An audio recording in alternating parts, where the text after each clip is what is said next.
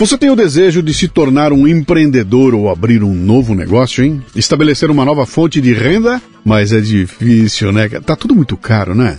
Então eu vou te dar uma dica, olha. Conheça a Santa Carga, que é uma micro franquia que oferece totens carregadores de celular com tela grande para exibir anúncios em vídeos e notícias em tempo real. Também, além disso, os totens fornecem acesso à internet via Wi-Fi.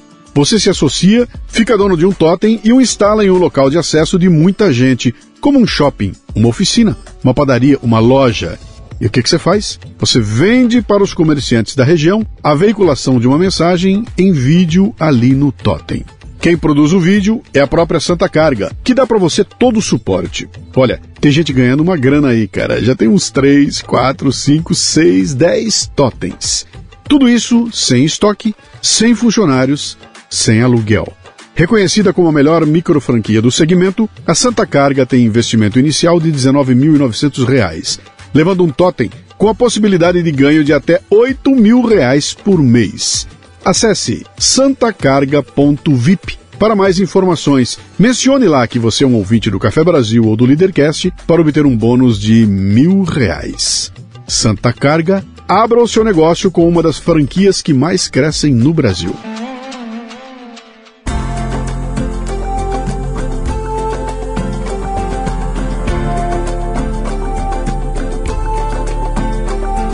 E o Leadercast nesta temporada chega a você com o apoio da Casa Portini.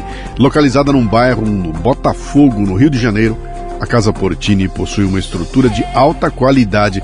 Aliás, Portini sou eu que falo, né? Eles lá eles falam assim, é, é Portini. Casa Portini. Uma estrutura de alta qualidade para receber eventos privados ou corporativos num ambiente exclusivo e acolhedor treinamentos, reuniões, workshops, jantares e degustações podem acontecer num espaço multiuso. A casa dispõe também de um lindo estúdio de yoga e uma cozinha profissional, perfeita para aulas práticas e produção de vídeos. Visite o Instagram, arroba Casa Portini. Se escreve Casa Porcini com C.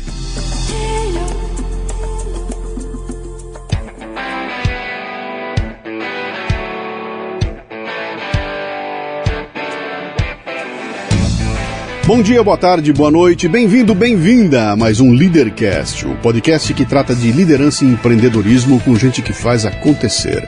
No episódio de hoje temos Silvio Grimaldo, que é cientista político, editor-chefe da Vide Editorial e diretor executivo do portal Brasil Sem Medo, o primeiro streaming brasileiro de opinião e análise sobre política e cultura declaradamente conservador.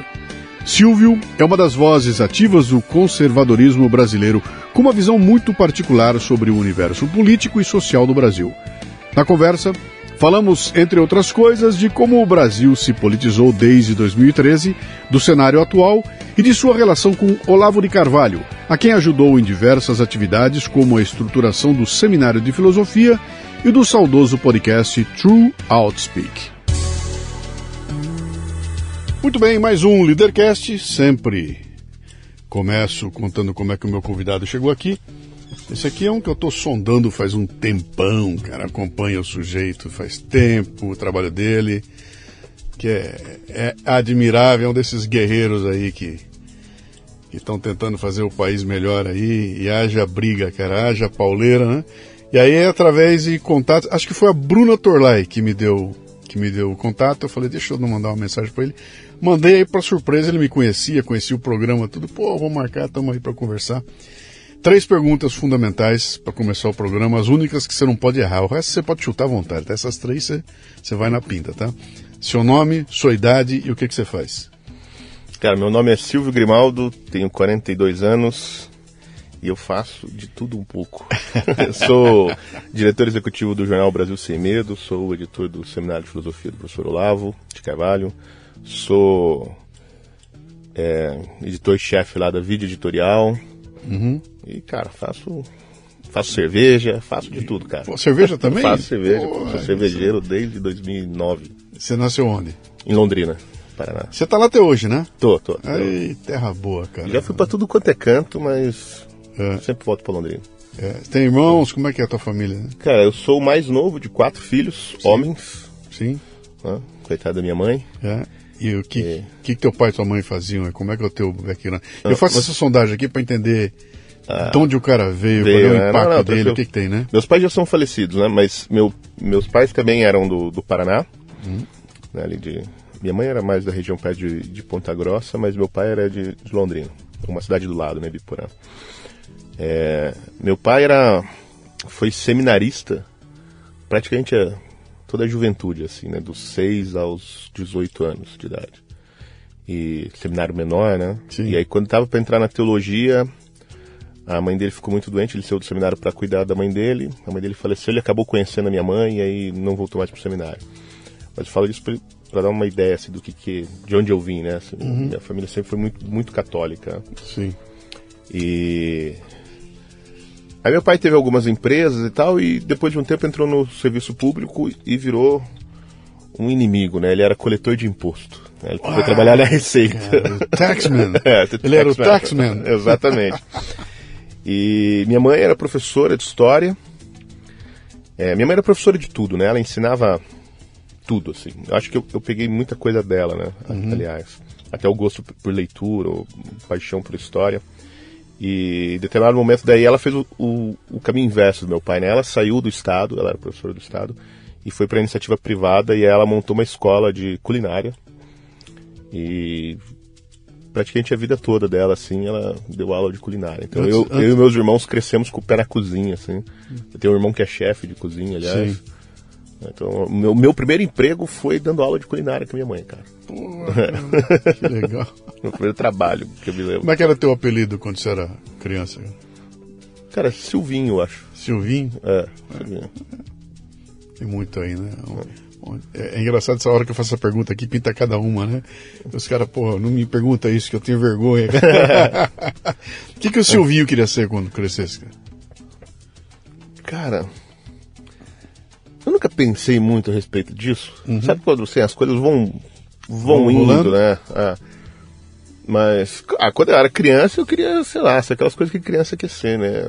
Policial, uhum. soldado. Bombeiro. É, essas coisas assim. É. Né? Super-herói. E. Mas aí, quando eu tava na adolescência, assim, eu queria ser astro do rock, né? Eu queria ser. Uhum. Eu tinha uma banda, então eu queria. Eu tocava baixo, né? Então essa era a minha pira, assim, fiquei muitos anos nessa vibe, assim, uhum. né, tocando na noite, fazendo show e tal, e sonhando, assim, foi, porra, o negócio é ter e, uma banda e ficar na estrada, né? E um dia você Isso percebeu que não dava, que isso aí não ia dar. É, não, não. Primeiro porque eu sou um péssimo músico, né? Então, ah. assim, não, as pessoas que tocavam comigo eram muito boas, né? Então uhum. eu, eu consegui enganar geral, né? E. Não, mas eu, não, não rolava. E aí eu eu curiosamente, cara, eu queria estudar engenharia. Né? Eu tinha uma. Eu, na escola, assim, eu sempre fui meio nerd, né? eu sempre fui, fui bom aluno. E eu tinha muita facilidade com, com exatas. E aí eu queria ir para engenharia, fazer engenharia mecatrônica, esse tipo de coisa. Engenharia química também eu gostava. E aí minha mãe, cara, teve uma ideia, sei lá de onde ela tirou, e me mandou para um psicólogo fazer um teste vocacional. É. E aí eu saí de lá querendo fazer ciências sociais. A minha mãe surtou, né, cara? Queria matar o psicólogo, né? Queria o dinheiro de volta, enfim. E aí já era tarde. Aí eu fui para ciências sociais, um negócio que eu nunca tinha ouvido falar na vida, né? Mas uhum. conversando com o cara, eu pesquisei, porra, é isso aí mesmo que eu gosto. E aí fui estudar ciências sociais, primeiro na UEL, depois eu transferi para cá, para USP. E aí me formei aqui, né? Você se formou em Ciências Sociais na USP. Exatamente. Na cara. Fefelec. Na Fefelec, cara. Sou um filho da Fefelec. Morei no CRUSP. Cara, cinco anos. Acredito. Uh, morava lá na moradia estudantil, cara. Mas nunca fui de esquerda, olha só. Pois coisa. é, você tava no ninho, né, é, bicho? mas nunca fui esquerdista. Como é que era o bullying lá? Mesmo quando eu era punk, eu não era esquerdista, cara. Eu era um anarquista e achava bizarro, assim, as pessoas serem de esquerda. Uhum. Ah, era... Cara, pra falar bem a verdade, assim, era tranquilo faculdade. Isso aí foi 99 que eu fui para São Paulo. Que eu vim, vim para cá, né? Vim uhum. para USP. E nessa época, o Fernando Henrique era presidente. A FEFELESH, né, ela é metade tucana, né? Assim, o, PT nasceu ali dentro, né, da sim, USP, né? Sim. Parte dele, né? Sim. Então metade dos meus professores eram do PSDB, metade eram petistas. Os alunos também era assim, tinha essa divisão. O Fernando Henrique ainda era uma uma presença muito forte na faculdade. Assim, o nome dele trazia muita gente para o curso, né? Então ele era uma pessoa admirada e tal ali dentro. Então, e esses caras eram considerados à direita, né? Sim. Então tinha uma convivência tranquila, assim, cara. Não era, tinha a esquerda radical e tal, mas você podia divergir, falar. Uhum. Todo mundo sabia que eu era um liberal, assim, então não tinha.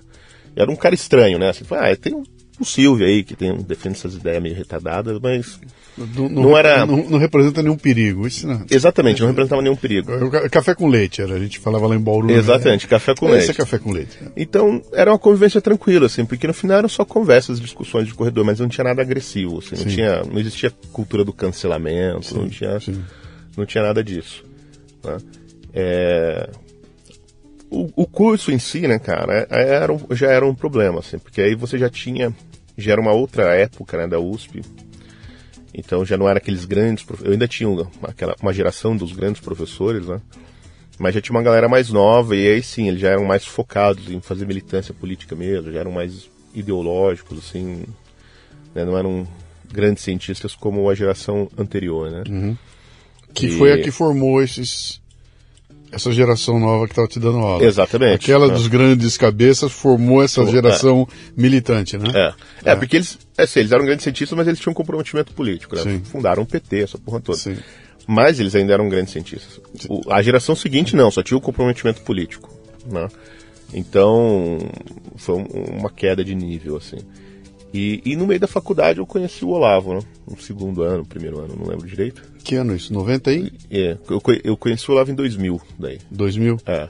Conheceu dois, pessoalmente 2000, lá? Ele... Não, os textos, né? Os textos, tá. É, 2000 para 2001. Aí em 2002 eu comecei a, a, assistir aulas dele aqui na, no auditório da Realizações.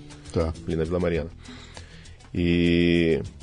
Mas eu comecei a ler os textos do Olavo e falei, pô, bicho, agora danou-se, né? Aí eu fui, fui na biblioteca lá da Fefeleche uhum. e tinha um imbecil coletivo. Peguei o um imbecil coletivo, fiquei tipo um ano com o livro, né? Uhum. Andando com ele para cima e pra baixo. E, e, eu cagava de rir, né, cara? Aquilo é muito engraçado, né? Uhum. E, e para mim o, o, mais legal era que os personagens, ali, muitos dos personagens do imbecil coletivo eram meus professores, né? Sim. É.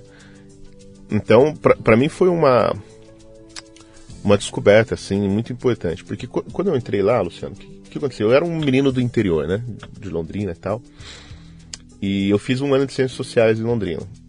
Então o que a gente lia em Londrina eram os autores da USP. Uhum. Então eu via a USP assim como uma espécie de meca do conhecimento, né? O templo das musas, etc. E quando eu fui para a USP, aconteceu uma coisa muito curiosa. Eu não fiquei mais inteligente como eu achava que ia ficar, né? Só de perto, transpor o, o, portal ali do Butantã. Uhum. Né? E. Mas óbvio não era isso, né? mas eu via que tinha alguma coisa estranha, cara, na faculdade, eu não conseguia dizer o que era. Eu falei, cara, mas esse negócio da USP aqui é meio esquisito. Não? Eu percebi que não era tudo aquilo que falavam, mas falei, cara, mas tem um negócio aqui que não fecha, né? E. Quando eu encontrei o imbecil coletivo e comecei a ler os textos do Olavo, aí deu estalo. Falei, ah, cara, agora eu entendi que é, uhum. que é um bando de picareta. Né? Então, assim, ó, é a, aqui está a nata né, da intelectualidade brasileira. E, pô, eles são muito idiotas, né? E aí eu percebi isso. Mas eu já estava no meio do curso, não tinha como. Não queria desistir, não queria largar o curso, fui, fui até o fim. Uhum. Aí fazendo aquela coisa, ah, os professores querem ver isso aí, então. Vou fazer vou, o que eles querem ver, vou, vou tirar a nota é, que é. precisa e tal. E foi muito bom, na verdade, assim, para mim, porque eu tomei. Né, é, conheci uma série de autores é, de esquerda, né, todo o pensamento marxista. Enfim, a, a USP é boa para isso, né? Sim. Então foi, fui aluno do Haddad, né? Olha só. Do Haddad? é, fui aluno do Haddad por dois anos. Então deixa eu, deixa eu. Aqui o papo vai para onde a gente quiser levar, hum. tá? Então de vez em quando eu vou dar uma brecada, eu vou dar umas voltas aqui, a gente vai e volta, né? Vamos, vamos falar, porque no que você falou, Olavo, aí já caiu disjuntor de meia dúzia, os caras já desligaram, já ah, é, essa merda, porra. Ah, Vamos, vamos falar um pouquinho aqui, porque acho que é, é interessante isso aí. A minha, a minha relação com o Olavo foi parecida com a sua. Eu trombei com o livro dele também lá no final dos anos 90. Pô, achei interessantíssimo. Eu tinha, eu tinha de um lado a, a, a uma, uma certa uh, influência do Stanislau Ponte Preta com o Febeapá. Era o festival da besteira que assolava o país, mas era uma coisa muito mais bem-humorada, mais focada na, na idiotice generalizada, né? O Olavo, quando veio com o imbecil, ele veio com uma postura, olha, tem um festival de besteira, mas, cara, esse negócio é muito sério. É uma questão cultural até, né? E eu trombei com o livro dele, mas o meu foco na época, eu era diretor de uma puta indústria, então o meu negócio era, era, era um mundo profissional, eu não estava preocupado com as com filosofia, nada disso. Isso aí eu, eu trazia para me para me ajudar nas questões de liderança e tudo mais ali, né? Trombei com o Olavo, falei, pô, que interessante os textos dele, falei, cara, que pegada legal. Uma vez, acho que eu, eu, eu vi o Olavo num, num num evento que eu fui e, e, rachei o bico e da risada, quando ele, me lembro dele falando lá, pô, quando encontrar um mendigo, tem que dar dinheiro pro mendigo, cara, que ah. tava fodido, né? foi muito engraçado aquilo, né? E aí eu mantive um, um, contato, mas eu não mergulhei, não fui fazer os cursos dele, não, até eu trombar com o, o True Outspeak, quando ele começou, uhum. logo que ele começou. E, cara, era religioso para mim, cara. Eu ia deitar à noite, botava o bichinho ali, rachava o bico com ouvindo Olavo, falei, pô, que interessante lá. E percebi, né, que, pô, tem uma puta riqueza no que o Olavo tem aqui. E aí era aquele. Quando ele começava a, a pirar, né, que para mim era o seguinte, ele entrava na parte de religião, eu, eu dava uma parada ali. Falei, bom, não me interessa mergulhar nisso, mas o que ele está me trazendo aqui tem, pô, essas referências, é um negócio impressionante.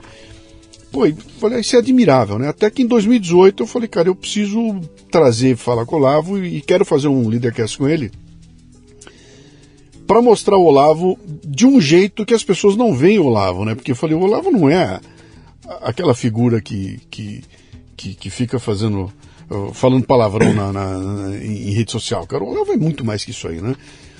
Mas, onde eu quero chegar aqui agora, o Olavo é, é, é, é e, e como ele tem, tem pouca gente que é assim, é perigosíssimo, cara, porque a maneira como ele escrevia, a sacada dele, ele capturava as pessoas e ele, pô, quando ele bota o inimigo do Olavo, o cara tá fudido. Porque o Olavo tinha uma capacidade de, de argumentação que era imbatível aquilo, né? Ele é tão perigoso que tem que apagar esse cara de algum jeito. Então o que, que a turma faz? Cara, vamos destruir a, vamos destruir a, a, a, a reputação desse cara, né? E o que eu assisti durante muito tempo foi exatamente isso. Uma, eu nunca vi um negócio igual, né? Um trabalho de destruição de reputação. Eu falei, cara, mas por quê? Porque o cara é perigoso. Não é por outra bobagem, né? E eu fui fazer a gravação com ele lá nos Estados Unidos e trouxe o Leadercast, que para mim foi um momento puta, fantástico, né? Encontrar com ele lá e tudo mais, né? Ah, você entrou no olho do furacão, porque você, quando se aproximou do Olavo, você não ficou só babando ovo ali ou lendo, você foi trabalhar com ele, né? Fui trabalhar com você ele. Você foi em algum momento, você chegou para ele e falou: Olavo, vamos vamos é, fazer essa coisa funcionar. Como é que é isso aí, cara? Me, me, me, você entendeu essa, essa importância do trabalho dele? Você sacou é, essa onda que combatia é, é, para não deixar essas ideias é, ganhar espaço? Nós somos tudo pré-2013, né? Muito uhum. 2013, né? Como é que é? Você sacou isso? Não, Luciano, em 2000, quando eu fui trabalhar com ele, era 2016. Ele já estava morando nos Estados Unidos, né? Sim. Quer dizer, eu não fui para trabalhar com ele, né? Eu fui lá conhecer o, o, professor, né? Eu já conhecia ele pessoalmente, porque eu assistia umas aulas, mas eu nunca falei com ele, assim, não tinha nenhuma relação com ele, né? Eu era um uhum. aluno muito distante, né? Ficava na minha. E, e aí, em 2016, eu fui fazer um curso nos Estados Unidos. E aí, já conversava com a Roxane, assim, por Orkut, né? Que era a rede social que tinha na época. Ela falou, ah, quando você sair daí, vem fazer uma visita aqui e tal. E aí eu, eu fui lá passar um final de semana na casa deles, eu sempre brinco, né? Eu fui passar um final de semana e fiquei oito meses, né? Uhum. Fiquei lá com ele. E aí saí de lá, já, já trabalhava com ele, né? Cuidava do Não, site. Ficou já... mesmo? Você ficou? Fiquei oito meses mesmo lá. Oito meses? É. Só fui embora porque minha, minha esposa, que na época era minha namorada, veio me buscar, né? Falei, porra, bicho. E aí, cagou sair da moita, né? Falei, não, uhum. tá bom, né? Pulava legal, mas vamos casar, né? Uhum. E, e aí voltei pro Brasil. Mas aí depois já, já fiquei nessa relação com o Olavo, né? Indo pros Estados Unidos duas, três vezes no ano, trabalhar com ele lá. Pera, como é que alguém fica oito meses na casa de alguém, hospedado na casa. Você ficou hospedado na casa dele? Ah, é, fiquei na casa Você dele. virou filho dele, cara. Cara, esse é o é- Olavo, bicho. Ele... Como é que é isso, cara? Como é que alguém. Ô, oh, um prazer, Olavo. Eu sou o Silvio, posso ficar aqui? Não, cara, eu cheguei lá, daí fiquei final de semana. Ele, não, fica mais uns dias. Aí eu falei, ah, tá bom, ficar, porra, é uma maravilha, né? Ficar lá, né? Batendo papo com ele o dia inteiro. Família dele, porra, 10, né, cara? Super agradáveis, assim. A Roxane é a mãezona, né? E, cara, e fui ficando, velho, fui ficando. fui ficando. Ele, ô, Silvio, preciso que faça alguma coisa. Eu comecei a resolver coisas para ele. Sim. E aí virei uma, uma peça importante também no funcionamento da, da casa, da família, né? E comecei a cu- cuidar do site dele, comecei a cuidar de interesses dele aqui no Brasil. E assim foi. Aí Mas- tanto que daí, nesse ano a gente montou o, o True Outspeak. Mas isso é 2000 e... Seis. 2006. É. 2006. Aí tá. fiquei de 2006 para 2007. Tá. Aí em 2007 ele deu o primeiro curso lá, aquele um curso, porque o Olavo tava fora, né? Ele não tinha redes sociais, assim, tinha rede social, mas ele não não era igual hoje, né? Ele não aparecia. 2006, 2007, ninguém sabia qual era a cara do Olavo e tal na internet. Ele ainda, tava, ainda era colunista em algum outro Era jornal aqui no colunista dos Brasil? jornais, então a Sim. gente ficava a semana inteira esperando sair o texto dele. Sim. Mas a gente não ouvia a voz do Olavo, não sabia como é que era, né? A maior parte das pessoas. E aí o Ele- Yuri ele- Vieira Ele, ele teve um, um, um programa no Paraná, né? tinha, Um é, programa de televisão Aham. no Paraná, é o junto Mídia com, Sem Máscara na TV, eu acho. Era isso? Com o José Muninassi. com o Munir Nasser, isso aí. Era engraçadíssimo aquele programa. É, muito bom. Hoje tem no YouTube, né? Dá pra ver. Sim. E aí o, o Yuri Vieira fez um. gravou um. Olha só, em 2005, 2006, um podcast, cara, naquela época. Chamava o Garganta de Fogo, que ele fez quatro episódios com o Olavo. É. E aquele negócio fez um maior sucesso, porque. pra época, né?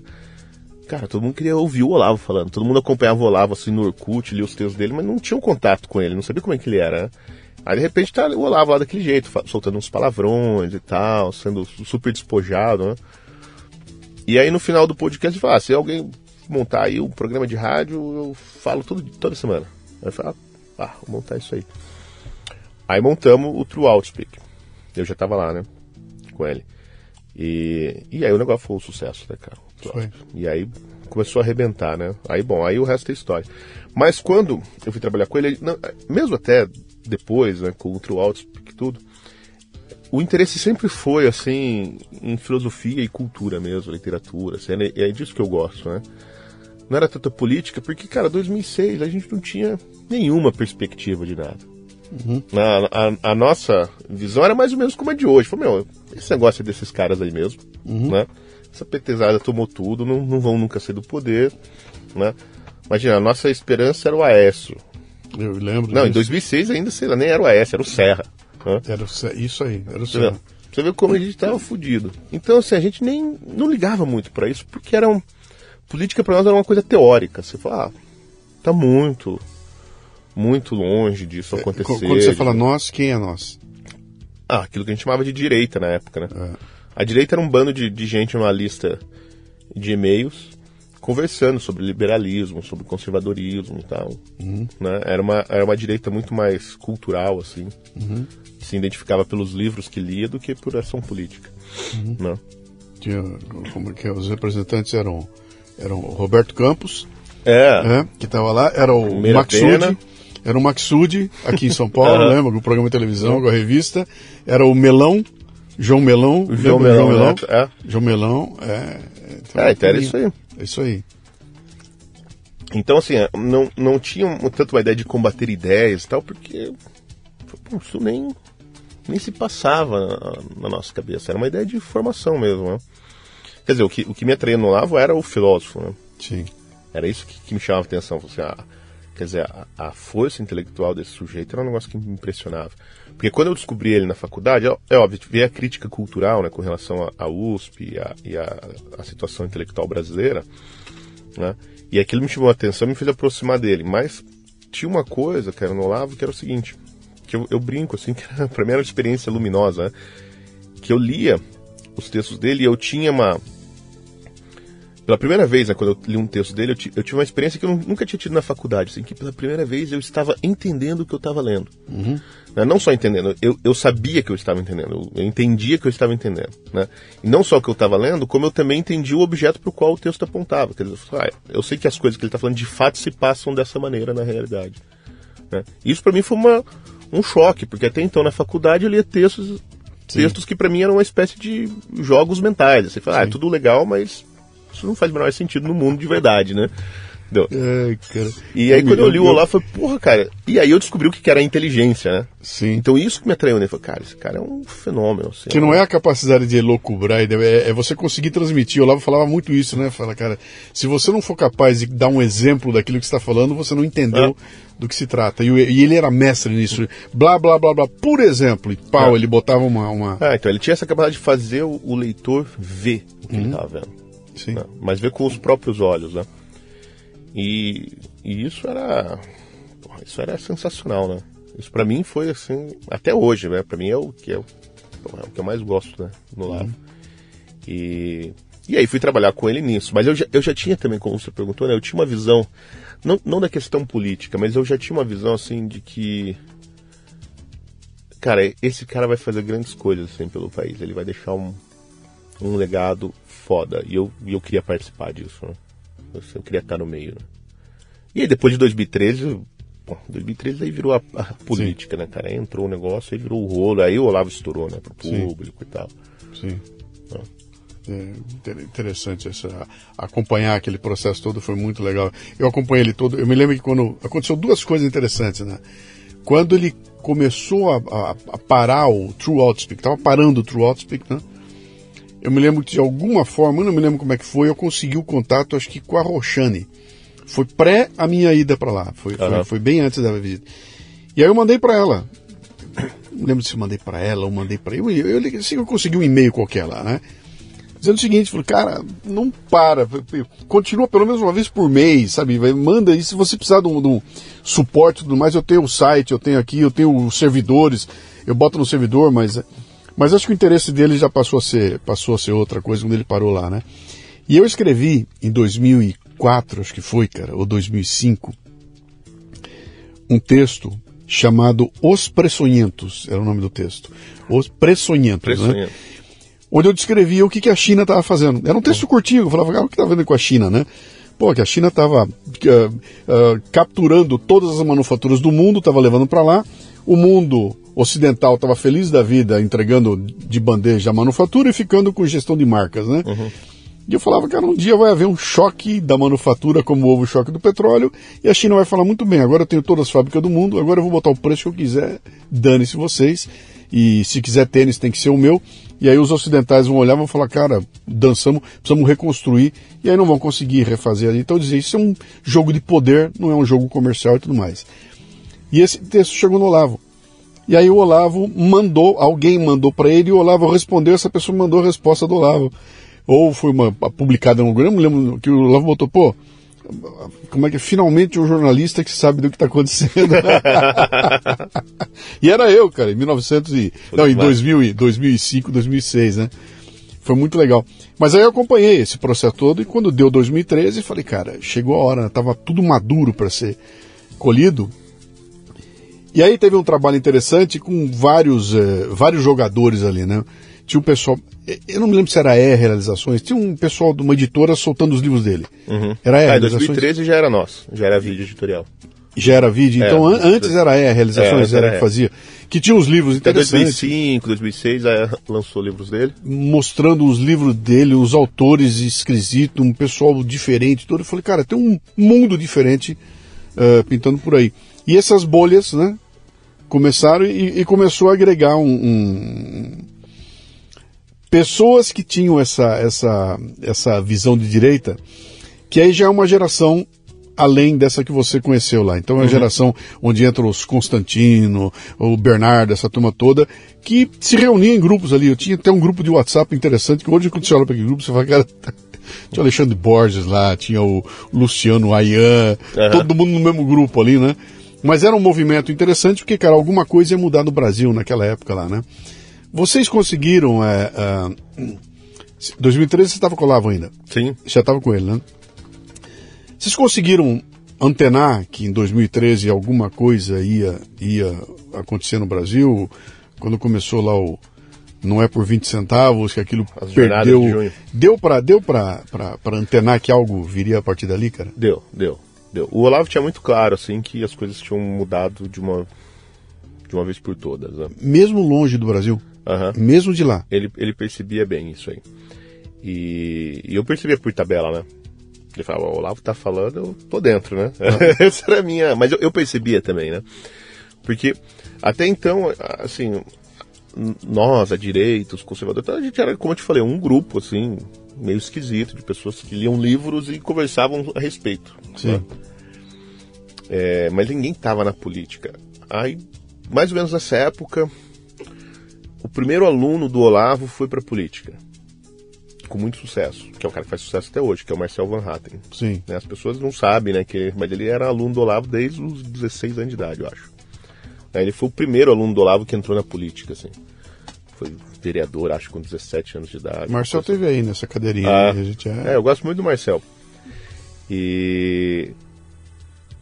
E aí, bom, ali, aquilo ali começou a fazer um, um barulho. Falei, porra, o cara. Né, entrou, que coisa esquisita, né? Deu um bloqueio.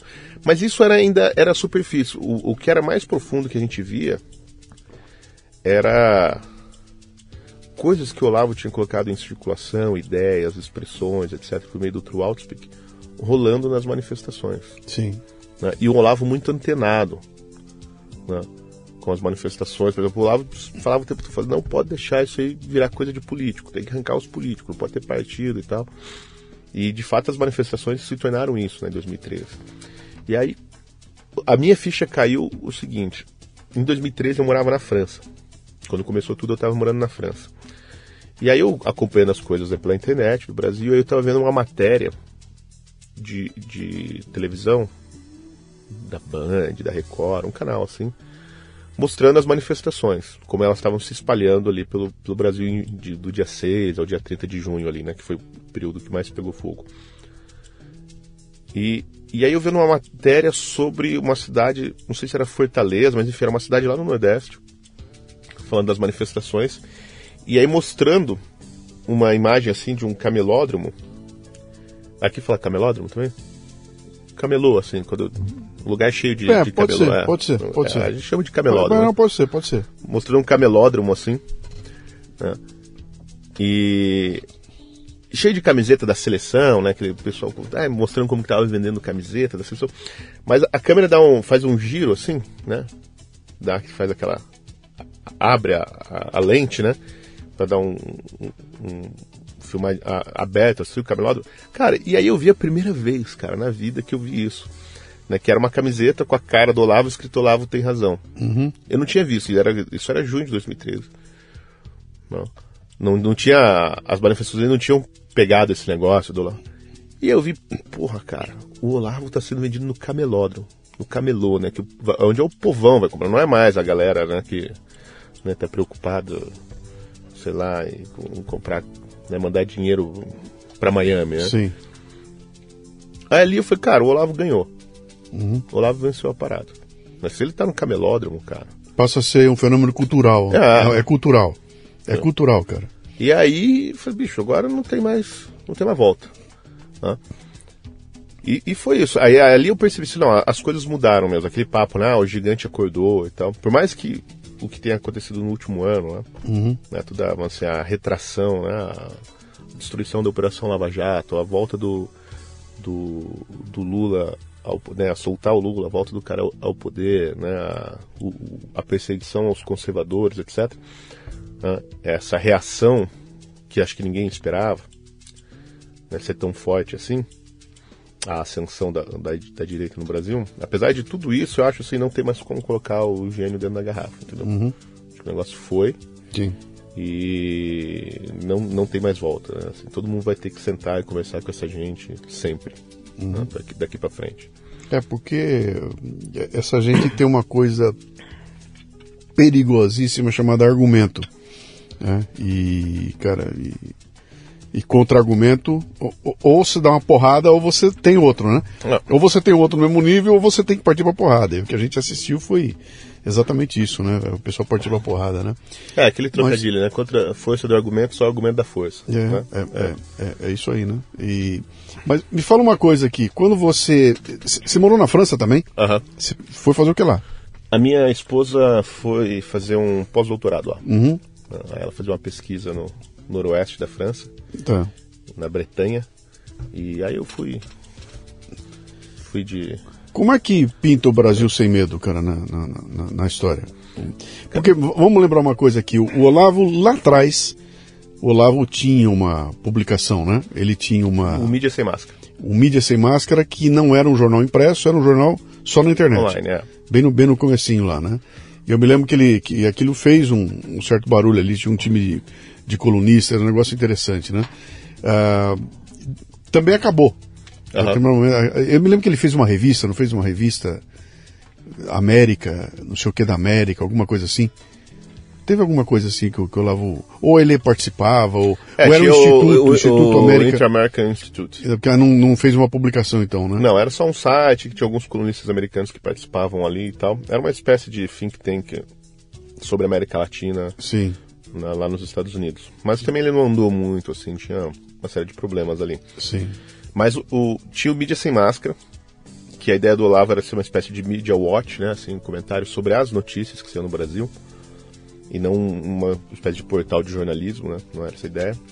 E com o tempo ele foi virando, assim, um repositório de colunistas conservadores, anticomunistas, etc. né, Antipetistas. E... E com o tempo também o Olavo foi deixando na mão de outras pessoas e, e ele tinha uma participação muito é, muito pequena, assim, ali, né? De decisões e tal. Ele só intervinha quando tinha alguma, alguma bobagem acontecendo, ele ia ali pra falar, tem que parar com isso. Então, e, mas o Mídia Sem Máscara durou muito tempo, e aí por uma briga de pessoas lá dentro e tal, o site acabou sendo reformado, daí saiu do ar, aí tinha um cara lá que era um- uma espécie de técnico que tinha tomado conta, sequestrou o domínio, aí virou um rolo. Ah, enfim, aí o site desapareceu. E aí o Olavo sempre insistia na ideia de um jornal conservador. Falei, Cara, tem que ter uma hora que aparecer um jornal conservador no Brasil e vai ganhar parada, etc. Mas ele insistia no negócio de, de ter um jornal impresso. Impresso, sim. Né? E, e aí essa ideia de ser um jornal impresso dificultava em muito Sim. a operação toda. E a gente vendo a situação dos jornais impressos no Brasil, quer dizer, no mundo inteiro, mas no Brasil era mais crítico, né? É, Esse seu dificultava é a questão de grana, né, cara? Botar o Grana, impresso no ar é dinheiro que não acaba mais ali, Sim. né? E com um puta problema logístico de distribuição, tem uma. Tem, tem muita encrenca ali. Sim. né? E, e jornal impresso vive de anúncio, né, cara? De Sim. anunciante. Então você fica na mão né, das empresas. Bom, aí. E eu, eu sim, eu não queria saber de jornal, né, Catalão? Eu acho também que tem que ter, mas isso é a missão para outras pessoas, né? E aí fizeram várias tentativas de montar esse tal desse jornal, né? Várias pessoas se juntaram, conversaram, vieram aqui de São Paulo, juntaram alguns jornalistas, né, em- empresários, mas o negócio nunca saiu do papel. E aí em 2019, depois já. Eu, eu, eu fui pro governo, no começo do governo, né? Aí depois que eu saí do governo, aí eu tinha visto por dentro como é que funcionava aquela porcaria lá em Brasília. Você foi pra onde? Fui pro MEC. Eu Você foi pro MEC? Você É, tava era, lá. era assessor especial lá do, do, Com o do Vélez? é. É. E aí foi, cara, tem muita coisa boa para se falar sobre o governo. né, apesar das bobagens. E a, a mídia só vai contar mentira, não tem como, né? Então, acho que agora é a hora de montar esse jornal, mas não tem como montar ele impresso, vai ter que ser online mesmo. Sim. E, cara, mas não aparecia ninguém para fazer. Aí juntei um- uns amigos lá e falei, meu, vamos montar, cara, vamos, vamos fazer. Era uma época que tava assim. Tava começando a ferver muita coisa diferente, né, no, no Brasil. O, o, o Café Brasil tem quanto tempo? 12 anos já? 13 anos? Mas o, o podcast vai fazer É. 18, 18 mas a- a- o meu negócio, Café Brasil, tem 2003, cara. 2003. É, mas o podcast tem 18 anos. É. Mas ali em 2017, 18, 19, o negócio de podcast no Brasil começou a bombar, assim, Sim. cara. De repente, todo mundo tinha podcast. Sim. né? E... E era engraçado pra caramba, assim, porque surgia tudo quanto é tipo de coisa bizarra, né? E... Mas assim, a gente via assim, porra, esse negócio de podcast tá, tá rolando, tá legal. E quando a gente foi montar o jornal, a gente falou, cara, então tá, vamos montar o, o, o jornal e tal. Mas como que a gente vai fazer, cara? Porque o jornalismo tá acabando, né? né? E aí nós encontramos um relatório da Reuters de 2017, eu acho, falando sobre assim, bom, o que, que vai ser do jornalismo, né? E ali eles tinham duas, duas coisas que nos chamaram a atenção. Eles falaram, bom, primeiro, o jornalismo de anunciante e tal acabou. Ele vai precisar viver de assinantes, então vai ter que vender assinatura. Sim. Né? É, porque, embora os jornais vendessem assinatura, assinatura nunca foi a receita principal né, do, dos grandes jornais. E, e a grande novidade do jornalismo é o podcast. Uhum. Há, uma, há, uma, dificuldade no podcast que é a, a, monetização, né? Ninguém sabe, não sabia exatamente como, como monetizar. Daí você monetiza com anunci, anunciantes, se você põe atrás de um paywall. Hoje todo mundo sabe, se colocar o podcast atrás de um paywall, ninguém vai ouvir, né? Sim, sim. E, então tinha um, vender, fazer merchandising, enfim, tinha uma série de, de possibilidades, né?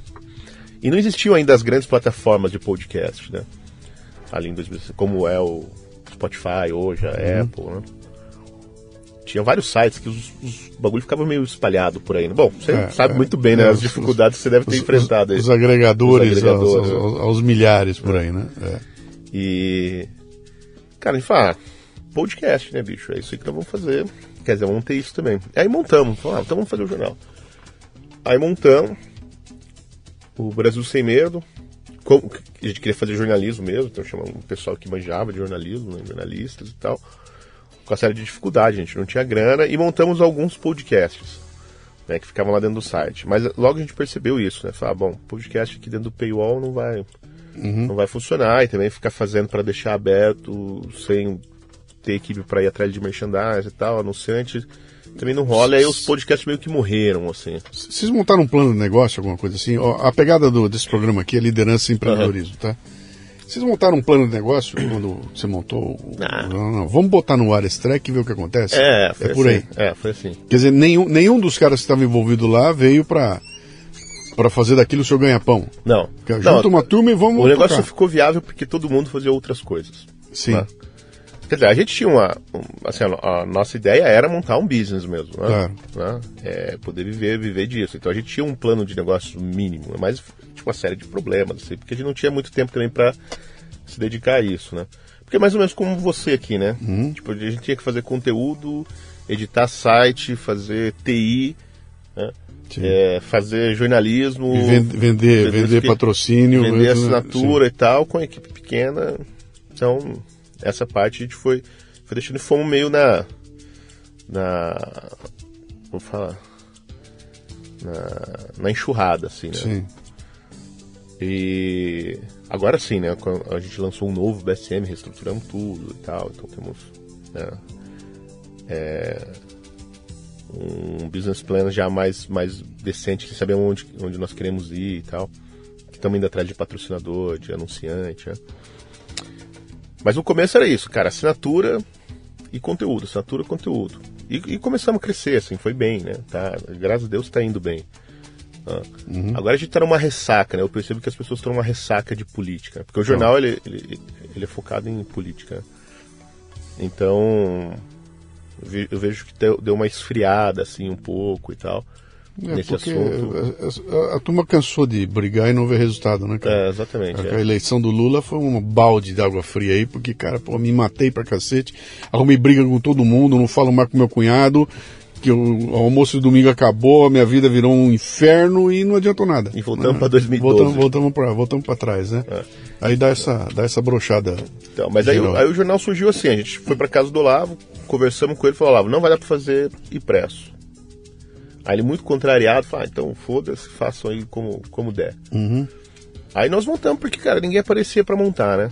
Aí montamos o jornal, é, colocamos lá o, o Paulo Briguet para tomar conta, que é um jornalista experiente, assim, Sim. né?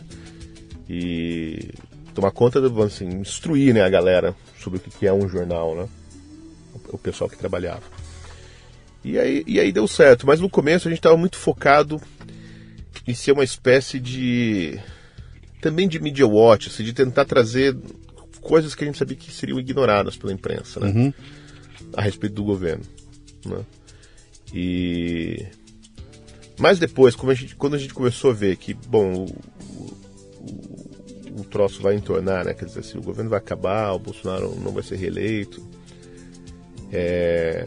a, gente, a gente precisa mudar, porque não mas uma coisa que a gente sempre também teve cuidado foi assim, não se identificar como um jornal bolsonarista, né? Que a gente não queria isso, Sim. né? Um, um, jornal militante. Sim, nós somos conservadores, o BSM é um jornal de direita, né, declaradamente de direita, a gente tem uma série de princípios e tal, mas o nosso foco são as pautas, né, não são os políticos. Então tem que viver arrumando confusão com a galera aí, porque de vez em quando a gente exagera na Bate, crítica. sim, e bate, bate sim. né? E. E falei, "Não, agora a gente precisa mudar. E, e aí essa mudança mais recente que teve no site, que nós reformamos tudo, a nossa ideia foi transformar então o site em uma plataforma de streaming conservador, vamos dizer assim, né? De análise política. Porque o que eu percebi, essa galera que eu consegui reunir, né, que são alunos do Lavo, elas são. Eles têm um diferencial, cara, para explicar as coisas, para ver o que está acontecendo no país. Ah, Eu, eu realmente acho assim, que os alunos do Lavo têm um treino diferente, assim, têm um olhar diferente para para poder ver e explicar o que está acontecendo. Não só quem está no PSM, os alunos do Lavo em geral. Né? E foi, cara, é, é, é uma, é uma cagada colocar essa galera para ficar produzindo notícia. Sim, Porque a notícia tá aí, né? sim. É a interpretação que é, o- que é, o- que É, o- então, dizer o, que, que essa notícia significa, né? É. Falei, cara, é isso que a gente tem que fazer. né? Então a gente tem uma equipe lá que continua produzindo notícias, olhando para outras coisas que a mídia não está dando e tal. Mas é, mudamos a maneira de fazer, né? Notícia, aquela. é, aquele jornalismo tipicamente americano, né? A pirâmide invertida, lead, não sei o que. A Sim. implodiu isso. E falou, não, cara, nós vamos fazer notícia aqui como se fosse para crianças de 5 anos, assim, Isso, quase é. didáticas, né? Isso aí. E, e, e fizemos esses programas. Hoje tem 11 programas lá no ar. E essa- a pegada do Café Brasil é, é exatamente É, essa, cara. Como é que eu falo para uma criança de 5 anos? E, e não- e não- isso não tem. Não é depor contra quem está me ouvindo, não. É que quanto mais acessível você é na tua. Na tua exposição, no teu argumento, mais gente você abrange, né, cara? Sim. Então, cara, e aí vamos, vamos subir, vamos subir, moçada. Ó, eu, eu, eu chamo de isca intelectual, né? Tô te, tô te transmitindo uma isca intelectual que é para abrir tua fome. Se der fome, você tem que ir atrás da comida, né? É, exatamente. Mas, mas eu não vou te matar fome aqui com uma isca, mas a isca tá aqui. E eu não vou conseguir te piscar com uma isca que não seja atraente, né? É. E para ser atraente tem que ser inteligível. Por isso, tanto eu uso música, eu uso toda essa trucagem toda para falar, cara, isso aqui é para deixar é, é, atraente um tema que teoricamente é um tema inacessível, né? E acho que isso é, a gente vê muita falta disso, né? Não, não tem um trabalho. A, esquerda fez muito isso, né? A esquerda é boa, né, cara? Esse cara os caras são bons pra cacete, bicho. Eles conseguem fazer músicas que emocionam, peças que emocionam, filmes que emocionam, né? Até perder a mão e virar essas loucuras. Acabaram de destruir o Indiana Jones, cara. Detonaram o Indiana Sério? Jones. Pô, quem saiu um outro Indiana Jones? Acaba, saiu, saiu um novo agora aqui, Que é o que que é, é uma acab- mulher. é, acabei de ler uma crítica aqui, diz que é, é, como é Indiana Jones e o, e o desafio da mulher, alguma coisa assim, que é, o, filme é feito para entregar para uma mulher o, o futuro. Ele é um bundão, né, um velho bundão, babão, com uma mulher salvando a vida dele o tempo todo lá, e no fim a mulher que é a, que é, o, A protagonista. é a protagonista. Bom, é, esse é um processo É. estranho aí, né? Você está ouvindo o Leadercast, que faz parte do ecossistema Café Brasil, que você conhece acessando mundocafebrasil.com. São conteúdos originais distribuídos sob forma de podcasts, vídeos, palestras, e-books e com direito a grupos de discussão no Telegram. Torne-se um assinante do Café Brasil Premium. Através do site ou pelos aplicativos para iOS e Android, você pratica uma espécie de MLA, Master Life Administration, recebendo conteúdo pertinente, de aplicação prática e imediata, que agrega valor ao seu tempo de vida. Repetindo, mundocafebrasil.com. Deixa eu focar um pouquinho mais no- nessa coisa do Brasil Sem Medo. Trabalhar com uma mídia nesse momento aqui é um negócio complicado, porque, pô, cara, as mídias estão se esfacelando, né, bicho? Então, ninguém mais sabe direito onde é que eu vou, eu, eu vou, eu vou buscar informação, porque nos jornais eh, desmontou, né? A gente, eu, eu diria o seguinte, ainda tem um- uma penetração gigante. A, a televisão penetra em 100% dos lares brasileiros. Não quer dizer que a pessoa está ligando, né? Mas ela está lá dentro, né? Ah, o jornalismo tradicional continua fazendo um barulho gigantesco, ainda tem uma força muito grande, né? Mas a internet implodiu esse negócio aí e está criando outras alternativas, né? E só que é tanta concorrência, é tanta gente fazendo que fica muito complicado você tornar viável um business eh, de notícias, né? Como vocês estão fazendo aqui agora, né? Como é que vocês estão? Como é que você lida com isso aí? Tem perspectiva para você de, cara, a gente vai crescer, a gente vai abranger, a gente vai vai, vai atingir? Como é que vai disputar? Uh, eu tinha um termo que eu usava antigamente que era, era o share of wallet, né? Uhum. Você tem 100 reais no bolso, eu vou disputar 10 reais esses 100 aí para poder bancar o meu negócio. E hoje não é mais isso, hoje é share of time. Sim. Ninguém mais tem tempo de ver merda nenhuma, né? E eu, e eu tô lidando agora com esse problema aqui. A audiência de podcast caiu, né? Porque tem tanta gente fazendo que o, uh, comer o pedaço da pizza é cada vez menorzinho, né? Sim. Uh, a pizza pode até crescer, mas o pedaço é cada vez menorzinho, né? Como é que vocês estão fazendo lá com é, essa? É, cara, isso aí exige, esse final nas plataformas exige uma série de adequações. Né? Então, pra, você já fez, né, cara? Você tem agora o podcast, os episódios que são pequenininhos, né? Curtinhos. Sim. Né? Justamente para disputar esse tempo. Né? Já, já, fui pra, já fui atrás e alternativas. É, então você tem que ter lá o seu conteúdo de 5 minutos. Sim. Né? Mas você também tem que ter o seu. É que você não está nas redes sociais, né? Mas também você tem que ter o seu Reels de 30 segundos. Sim. Entendeu? Então, assim, é tentar enfiar o máximo de comunicação possível em menos tempo. É óbvio que isso aí gera um problema. Quer dizer, isso já é sintoma de um, de outro problema. Né? Então, assim, a, a, o que eu vejo, assim, o desafio para a mídia é, na verdade, você atacar em todas essas frentes. Né? A gente faz um programa de duas horas de uhum. conversa, uhum. assim, né? de entrevistas com profundidade, né? E também tem que fazer um conteúdo, cara, de explicar, sei lá, o que é o Foro de São Paulo em 45 segundos. Uhum né, cheio de animaçãozinha e tal. Tem que entregar tudo, né, para todas as plataformas que estão que estão abertas, né, que estão que estão disponíveis. Então você também tem que adequar o seu conteúdo para Twitter, Instagram, YouTube, o nosso próprio site, ter vídeo, o mesmo conteúdo está em texto, ter áudio. Então assim, é um, é um esforço muito grande. É um pesadelo de produção isso de aí, produ... né? É. Porque uma coisa é você sentar e fazer um puta texto maravilhoso de 10 páginas. Outra coisa é você puxar o, o âmago daquilo e não se perder numa. Sabe, vou transformar em 45 segundos e um negócio raso, torto, é, torcido. É, muito difícil, muito é, difícil. é, complicado, né? Então, assim, você. É, é, são camadas, né? Você vai tentando trazer o, o leitor, o espectador, cada vez mais para dentro, né? Uhum. Como um funil, né? Como um funil de venda. Você põe o cara lá, você entrega uma coisinha e vem puxando. Uhum. Né? Mas, como você falou, hoje tem, o, o mercado informacional está gigante, assim, né? Tem, eu acho que as pessoas têm até já uma síndrome de, de excesso de informação, né? Sim. Agora, qual que é a nossa proposta, na verdade, no Brasil Sem Medo? É justamente isso. Como existe uma, um excesso de informação, eu acho que o, a coisa mais valiosa agora, o serviço não é a informação, mas é a depuração dela. É Sim. É como eu estava falando assim, é a explicação das coisas. Sim. Né? Então, assim, o que, que tudo isso que estão falando significa de verdade. Uhum. Ah. Nós, nós, estamos num exemplo, nesse esse momento que nós estamos sentados conversando aqui, está em votação para aprovação a reforma tributária, né? Eu estou há, há uma semana pesquisando a reforma tributária e é uma loucura, né, bicho? Porque tem a opinião do especialista A que vem aqui, pô, te convence que a reforma é uma merda, e aí aparece o B que te convence que ela é boa, e no fim das contas ninguém sabe direito o que é, você está completamente perdido, não tem.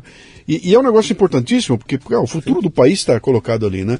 Isso a gente assistiu com a, com a Covid, é a mesma coisa, né? Sim. E aí, cara, toma, não toma vacina, como é que é, o que, que serve? Tem tratamento precoce ou não tem?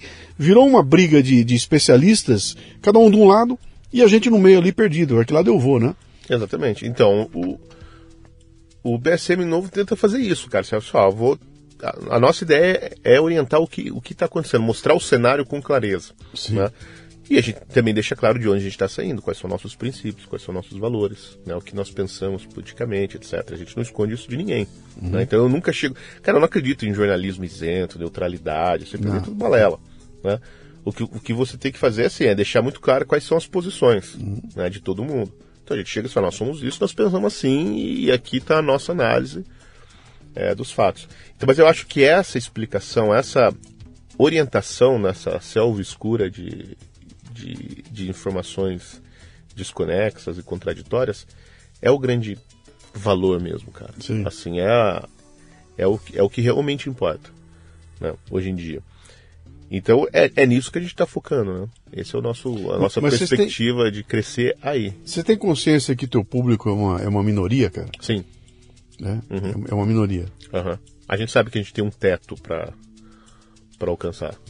É, eventualmente a gente, a gente tem ideias de, de lançar novos produtos que a, Am- Ampliem um ampliem o leque, né? De como eu falei, conteúdos mais curtos, mais Sim. editados, né? Assim, com, dá- alguns gatilhos que traz mais gente, etc. Sim. Mas Você consegue, você consegue perceber que que a não, o, o inimigo é o mesmo, né? mas que a, a tática da guerra cultural mudou comparado ao que era aquilo que rolava lá em 1990 e alguma coisa, começo dos anos 2000. Hoje nós estamos lutando, quando eu falo nós aqui, é quem tem um pensamento mais voltado para o conservadorismo e tudo mais, né?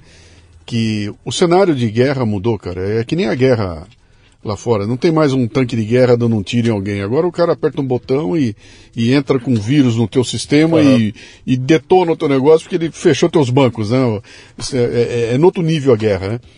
Tá claro para vocês que essa guerra mudou e que agora quando você pega um, um influencer de cabelo pintado aí, ele é ele, ele, ele, ele- mesmo que ele não seja o, o como é que é o, o, o, o inimigo intelectual com grande alcance, mas ele é um perigo porque ele é um canal de, de- sim, vocês conseguem ver essa sim. Sim. É, é, o, que a gente vê assim, que é, ela é, é uma guerra. Primeiro, é uma guerra em rede, né? Uhum. Então você não tem um, um, um, um quartel-general que você possa bombardear e, e, é, acabar com, com as posições inimigas. Eles estão. É uma guerra de rede. Mas o nosso lado também está organizado em rede. sim Né? É, surgem essas narrativas assim, tipo, ah, gabinete do ódio, milícias disso, é tudo bobagem, né? Sim. Qualquer pessoa que entende um pouco de como funciona a rede social sabe que isso aí é tudo balela. sim né? É, Mas o, o que acontece? Eu acho o seguinte: a, a esquerda cara, é, é, tipo- é próprio do pensamento revolucionário. Ele, eles fazem uma guerra que é corrosiva, quer dizer assim, eles só, só tem a destruir, não tem nada para pôr no lugar. Entendeu? Não tem, tem nada para colocar no lugar. O que, que eles vão entregar de fato? Não tem nada. Entendeu? É, tanto assim que chega, né? assim, a gente tem as experiências históricas que chega um momento em que a revolução começa a matar os próprios revolucionários. sim né?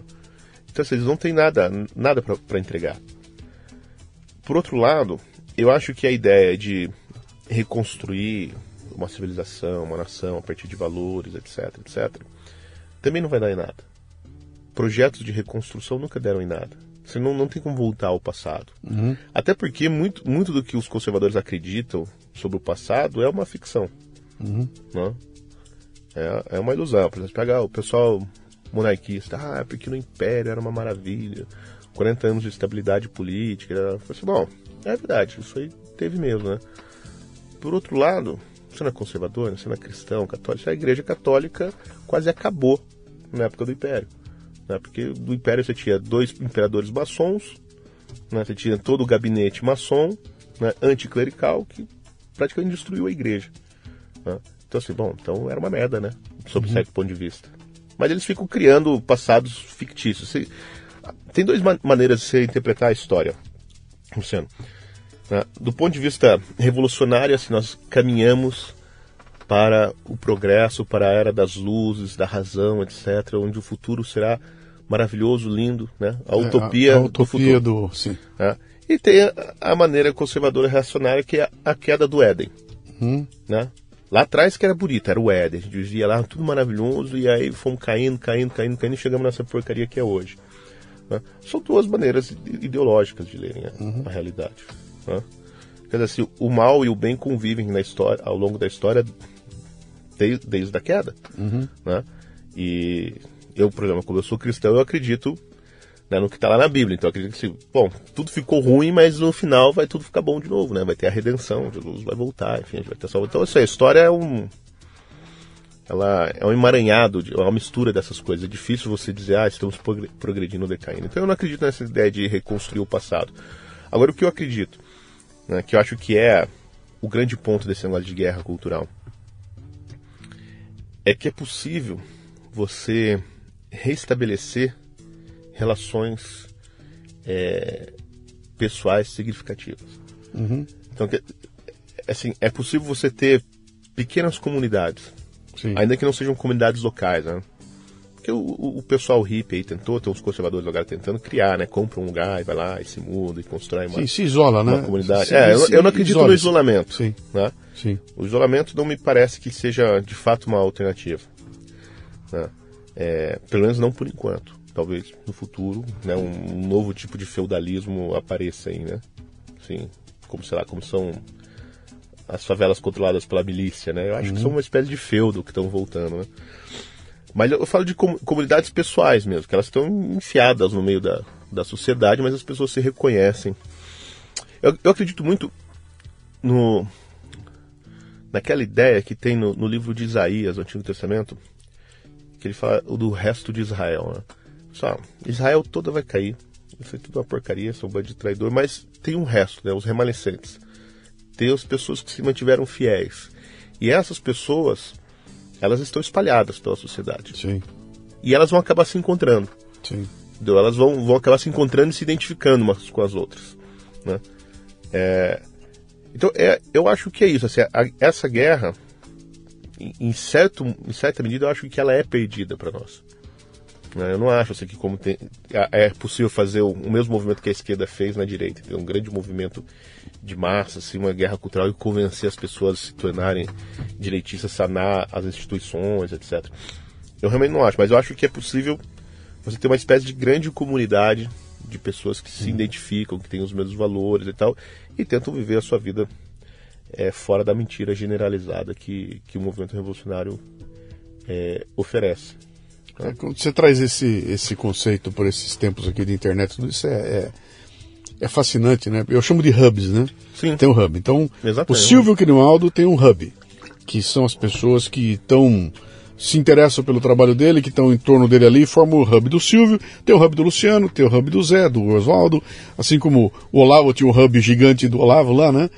E esses hubs vão estar convivendo. Um, e, e- e- e quem for capaz de conectar um hub com o outro vai ter um, um bom business na mão aí, cara. É. Que é, olha, que é- tem uma turma do Silvio que não conhece a turma do Luciano. Quando você con- encontra os dois, fala: olha quanta coisa em comum tem aqui, né? Exatamente. Aqui pode gerar um, um gerando. E gera, eu, a experiência que eu tenho desses encontros, a- essa ideia é muito boa, né? Esse encontro dos hubs, essa conexão, é que assim, ela gera muito valor. Né? Sim. Valor, assim, valor humano, valor afetivo, valor econômico mesmo, business, né? Esses encontros, assim, geram muitas possibilidades de novos negócios, é, de novas tecnologias, soluções. Eu, eu realmente acredito nisso. Então, esse contato de pessoas que têm...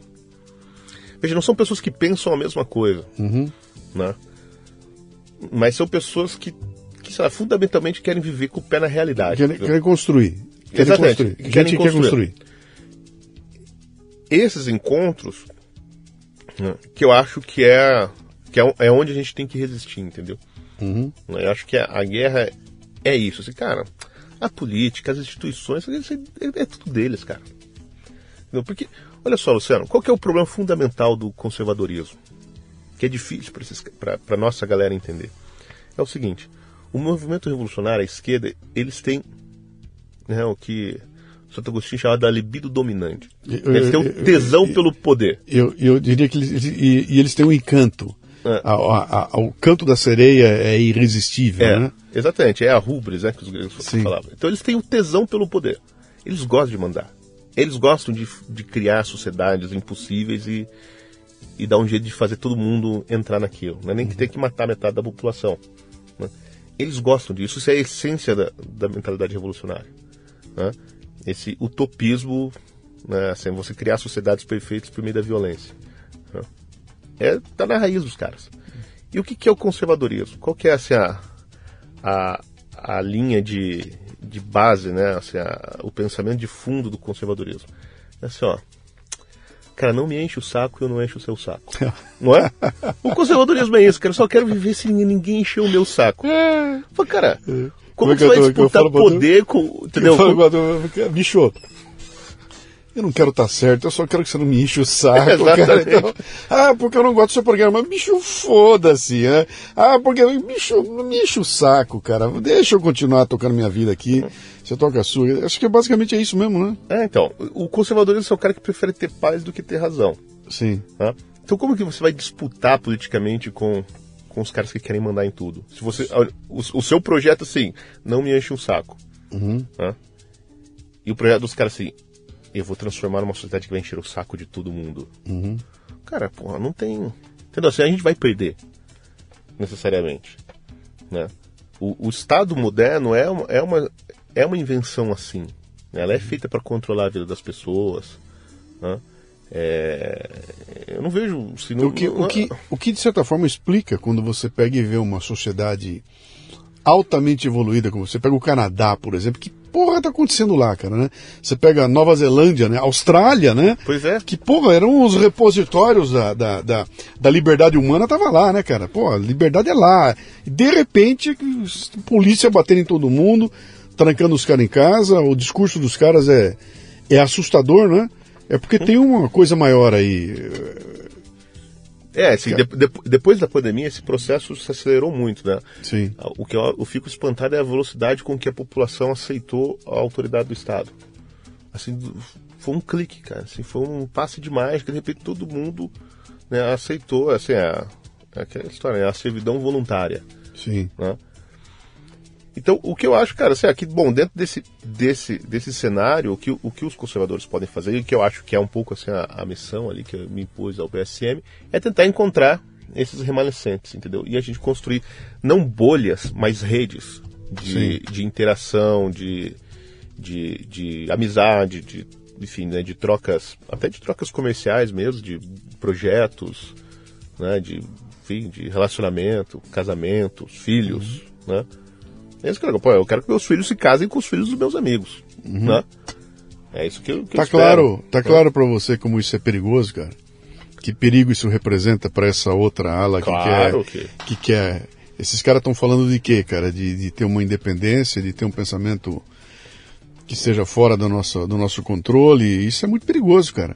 Né? Então vai vir um grupo de extermínio Uh, claro que é perigoso. Em cima, cara. Cara, só se pegasse a experiência do cristianismo. Sim. Jesus começou com 12 pobretão analfabeto. Aí os caras derrubaram o império. Uhum. Certo? Uh, e o que, que eles tinham? Eles tinham, assim, no, no final, o, o, grande trunfo do cristianismo era um grande foda-se. Uhum. Você, ah, eu vou te matar, te crucificar, te dar de ponta cabeça e tal. Ah, foda-se, eu vou sair ganhando, né? Uhum. Então você vai me matar, nesse mesmo dia eu vou estar com o nosso Senhor Jesus Cristo no céu. Então, para o cristão, o jogo sempre é de ganha-ganha. Uhum. Certo? Então, assim, bom, como que se compete com esses caras, bicho? Como que se acaba é, com eles? É, é, é, a ideia, né, cara? Esse é, esse é o poder da ideia, né? Hum. Esse, é, esse é o poder da ideia. Então, assim, quando, quando o Olavo quando o Olavo morreu, eu me lembro que eu estava eu tava fazendo uma live, alguma coisa assim, quando ele morreu. E os caras, pô, e agora? Agora eu falei, bicho, agora ele ficou muito mais perigoso, bicho. Ele é muito mais perigoso porque não há mais um alvo onde tacar uma pedra, entendeu? Não, o visível. Agora é uma ideia. É uma ideia. E você não briga com uma ideia. Ela vai. E ela vai morar na imaginação da gente. Ela não é, ela não é mais. Você não vai poder falar, esse velho que tossindo. Não tem mais. Tem uma ideia, né? E a então. ideia é aquela história do, do, do, futebol, né? Que o pessoal fala, cara, é injusto você comparar o, o Neymar com o Rivelino, com, com, o Pelé. Porque o Pelé e o Rivelino moram num lugar único, cara, né? Um Eles lugar são onde mitos, pô, né? virou é um mito, cara. Então toda lembrança que você tiver dali é maravilhosa, né? E o Neymar não, você tá vendo o menino aí com os defeitos dele, né? Vai acontecer a mesma coisa, cara. É por isso que os caras querem Puta, essa história de chamar o cara de mito e tudo mais. É. Agora, de onde veio a força, eu acho, assim, de tudo que o Olavo fez, né?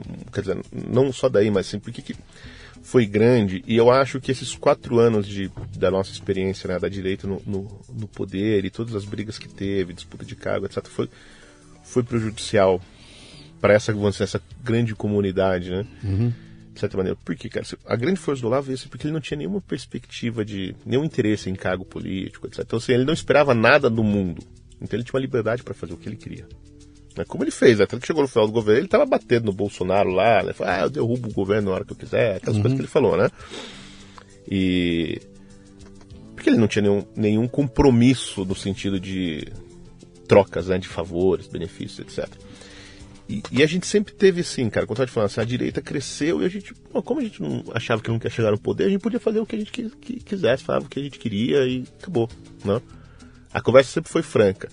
A partir do momento que entrou no, no poder e assim, estar no governo virou uma perspectiva, uma perspectiva real para a direita e para os conservadores, isso contamina, de certa maneira, né, a galera. Sim, né? Que é, pô, a ideia do Lord Acton, né? O poder corrompe e o poder absoluto corrompe absolutamente. Ego pra cacete, é. que é um problema da, da direita. A direita é um. E aí a gente estava acostumado a falar a verdade, hum? falar as coisas como a gente via, e agora a gente não pode mais falar porque senão o PT volta. Né? Esse era o grande argumento. Você não pode apontar os erros e tal, porque senão o PT. Então, houve uma retração, vamos dizer assim, dessa cultura que eu falo assim, que é você se negar a viver na mentira, né? Então houve uma retração, por quê? Porque agora você tem interesses em jogo, você tem que disputar cargo, não sei o quê. Então, sobre certo aspecto, eu acho assim que estar fora do poder novamente dá a, a, traz à direita uma nova possibilidade assim de, de se reorganizar, de, de voltar aos interesses que são realmente importantes. É por isso até que eu acho que está tendo essa ressaca de política, sabe? Acho que as pessoas estão percebendo isso. Porra, bicho. Ó, os, os rumos do país são importantes. Mas, cara, mas eu almoçar no domingo aqui tranquilamente com meu irmão é muito mais importante. Uhum. Né? Porque, cara, o governo vai cair, vai vir outro governo bosta e tal, não sei o quê, mas quem que vai carregar, segurar na alça do meu caixão é esse puto aqui que tá votando no Lula, né? Uhum. É verdade. Entendeu? Então. É verdade. Essas relações que, que são foda. Eu acho que a gente sair de, de lá agora é, pode. Pode, no final das contas, ser um, um bem no longo prazo. Né? É uma, é uma forma de ver, né? É uma forma de ver. E, e, e, a gente, quando pensa nisso, por isso é que é tão. É tão eles se desesperam tanto cada vez que aparece uma voz dissonante e tudo mais, fecha a boca, cala a boca, tapa, não deixa entrar, porque cada coisa que aparecer é uma é. pequena ameaça esse, esse projeto de hegemonia aí, né? É, sobretudo gente que não tem que não tem como você comprar, não tem como você chantagear, né? Uhum. Esse é o problema, né? Sim. Então eu acho assim, a, a, os conservadores têm muito disso. Esse é o meu medo, assim, de eles, da gente perder isso aí por causa de política. É porque o nosso grande trunfo, cara, a gente pode falar, a gente já tá fudido mesmo, né? Então a gente pode falar o que a gente quiser, uhum. né? É, é, claro que hoje a gente precisa ter certos cuidados, né? Porque a gente não sabe exatamente o que é o que é ou não é crime, né? A gente vai falar. trombar no, esquema totalitarista, né? Aí, aí, aí é complicado. É, meu cara, a coisa tá tá tá, tá complexa aí. Vamos, vamos andar, vamos andar pro nosso para nossa reta reta final aqui. É. Eu queria esgotar um assunto aqui que eu comecei e, e não terminei ele, ele, lá, né? Que é, vamos voltar um pouquinho lá pro para a questão do, do Olavo, né? Ah, você que estava perto dele lá, a, aquela a, a persona do Olavo em rede social, a, ele chegou naquilo uh, uh, por acaso aquilo foi uma coisa pensada, porque tem o, Olavo da rede social não é o Olavo do livro. O Olavo uhum. do livro dele é outra história, né? Mas o da rede social é o que aparecia tudo mais. Aquela persona folclórica e tudo mais. Vou te contar uma história que você vai entender exatamente como surgiu isso aí. Vai lá. Tá.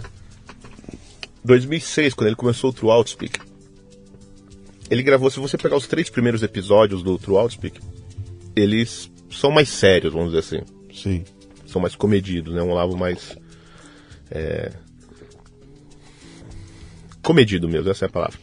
Não, não falando tanto palavrão, falando tudo certinho, assim, comentando com seriedade. Em dezembro, eu acho, de 2006, estava eu e um aluno do Olavo, Lucas Mafaldo, na casa do Olavo, e a gente estava vendo vídeo na internet, assim, comentando, dando risada, falando bobagem. É. E aí a gente Já mostrou sei. pro Olavo um vídeo do Alborguete. Já sei. Né? O Alborguete, vocês obviamente sabem quem é, não sei se o público sabe, mas o Alborguete é um jornalista do Paraná, uhum. das antigas, assim, que tinha esses programas de policiais, né? Sim. E ele foi um pioneiro nisso, né, no Brasil. É, tanto que o Ratinho começou como funcionário repórter do né? repórter do, do Alborguete. Né? O Alborguete apresentava com uma, uma espécie de uma toalha no ombro e um, e um cacetete na mão. e falava e, ah, e batia o cacetete e pá, que é como o ratinho começou, a mesma coisa. Quebrava né? o telefone, quebrava Sim. o fax. Era... que- Ficava puto da vida, falava um palavrão no ar, né? Falava, era. Ele tinha várias expressões fantásticas, é o Alborguete. E. Ah, e o negócio dele assim, é bandido tem que se ferrar mesmo, tá no colo do capeta. Ele tinha várias né, expressões assim que ficaram icônicas. E o Olavo não conhecia. Aí ele viu, né? Tinha aquele monte de clipe assim, né, do Alborguete, puto da vida, gritando. Então, o Olavo ria, ria, ria. Falei, cara, sensacional isso. E aí ele ficou vendo assim, aí passou tipo uns 20 minutos o Olavo vendo o vídeo do Alborguete rindo. Aí ele falou assim: é isso aí. Apontava pra tela da- do computador. É desse jeito aí que tem que falar, é isso aí, é assim que tem que fazer, é assim que o pessoal vai entender.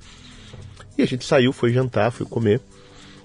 Quando nós voltamos pro escritório, lá, tipo uma hora depois, o Olavo ainda tava vendo o vídeo do Alborguete.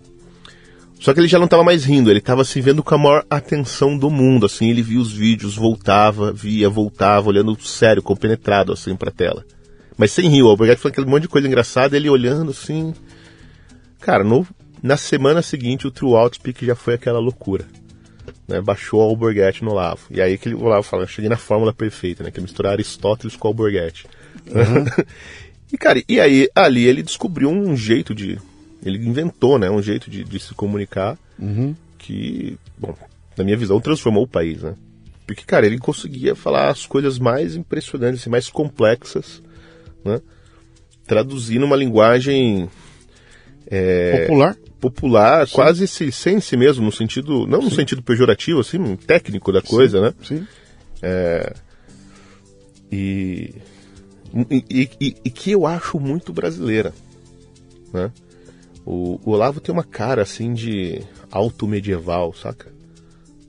Assim, Como trata- que é? Explica isso. Sabe, sa- sei lá, tipo, aqueles autos medievais, assim, do Gil Vicente, assim, que você tá tratando de questões transcendentais, assim, de uma linguagem Sim. super popular de feira, Sim. né, da feira. Os Sim. autos eram apresentados na, na Que é feira. um talento, né, cara? Isso é um puta de um talento. Claro bicho. que é, pô. Isso aí Puta de um é... talento, cara. Isso aí, aliás, isso aí é, o- é, é o maior talento, né? Cara, isso é o, eu acho que é o objetivo de todo com- grande comunicador, né? Sim. né? É, cara, você pega. Por que, que o Silvio Santos é foda? Por conta disso, né, cara? Ele fala, porra, com o povão Sim. sem banalizar, né? Esse que é o grande lance, né? Sim. Ele não fala de assuntos. Não são os assuntos que são banais ou que, sei lá, falam aos nossos apetites mais baixos, né? Não é um- uma fanqueira rebolando a bunda. né? Mas assim, é- são assuntos super complexos numa linguagem popular e, e que tem uma força muito grande, né? Sim. E, e que. e a grande coisa é que o Olavo não, não falsificava. Então, se tinha coisa que pra ele, bom, não tem jeito de tratar isso aqui senão com um palavrão. Sim. Né? Para falar sério desse assunto aqui, para falar a verdade, é só xingando. né? E, e todo mundo tinha medo disso até então, né? Porque palavrão não cabe na, na comunicação, né? Não era uma coisa assim. né? Mesmo que a situação exigisse. Então o que, que você tinha que fazer? Você tinha que falsear a situação, né? Uhum. Na verdade, Que, que. que eu diria que eu, eu faço muita palestra, né? Eu sou palestrante aí há, há 30 anos, né? E, e, eventualmente eu tenho palavrão na minha palestra, nenhum deles é gratuito, né? Não é, é? Mas eu até comento com os caras, falo, cara, eu, eu, eu, eu trabalhei para utilizar o palavrão de uma forma que é o seguinte, antes de eu dizê-lo, ele já tá na tua cabeça. Entendeu? Sim. Blá, blá, blá, blá, blá, na tua cabeça, assim, meu puta que pariu, aí eu solto no palco um puta que pariu, que você já falou antes, entendeu? E aí entrou na, na, na conversa, não é uma coisa gratuita que entrou lá pra chocar, né? É igual no título do seu livro, né? Merdades. Eu Mer- acho sim. sensacional essa Sim. palavra. Cara, como que tu vai falar a verdade? Como você vai Sim. ser assim, realmente genuíno se você não usar essa expressão? Uhum. Porque daí você está falseando a coisa toda. Né? Então, esse que era o ponto. E, a- e ali, daí, esse poder, o Olavo adotou aquela persona. Mas veja, não era só um personagem, porque o Olavo era daquele jeito. Né? Assim, Sim. ele era um cara engraçado. Assim, dá a impressão que, porra, ele se sentiu liberado, né? Porque ele era. Ele era. Ele era muito. ah, bom, quando você lê o Imbecil Coletivo, Sim. né? Por mais que não tenha palavrões ali, assim, tem uma zoeira sem fim, né? O livro, do começo ao fim, é uma grande. Sim. Por mais que ele tá tratando de assuntos muito sérios, assim, com uma, uma dialética finíssima, assim, né, de- derrubando vários mitos, né? Debatendo vários Eu- minúcias de eu, eu me lembro de ter, ter, ter ouvido ele, ele explicar, ele, ele dar a explicação, ele dizendo que, cara, se, se não for na zoeira, Você não vai, você não consegue brigar com esses caras no pau a pau. Tem que ser na zoeira, cara. E ao zoar os caras é que você tá. Então ele, ele dava uma importância no negócio do humor, né, cara? Pô, use o humor, use a zoeira, use o. é, por isso que é tão é, é, importante, e nós estamos perdendo isso, né? Essa história do politicamente correto e tudo mais, entra aí para exatamente liquidar com a zoeira. Ah. Entendeu? Você não vai zoar ninguém porque a pessoa vai ficar constrangida. E eu lá falava, cara, mas é para constrangir mesmo, né?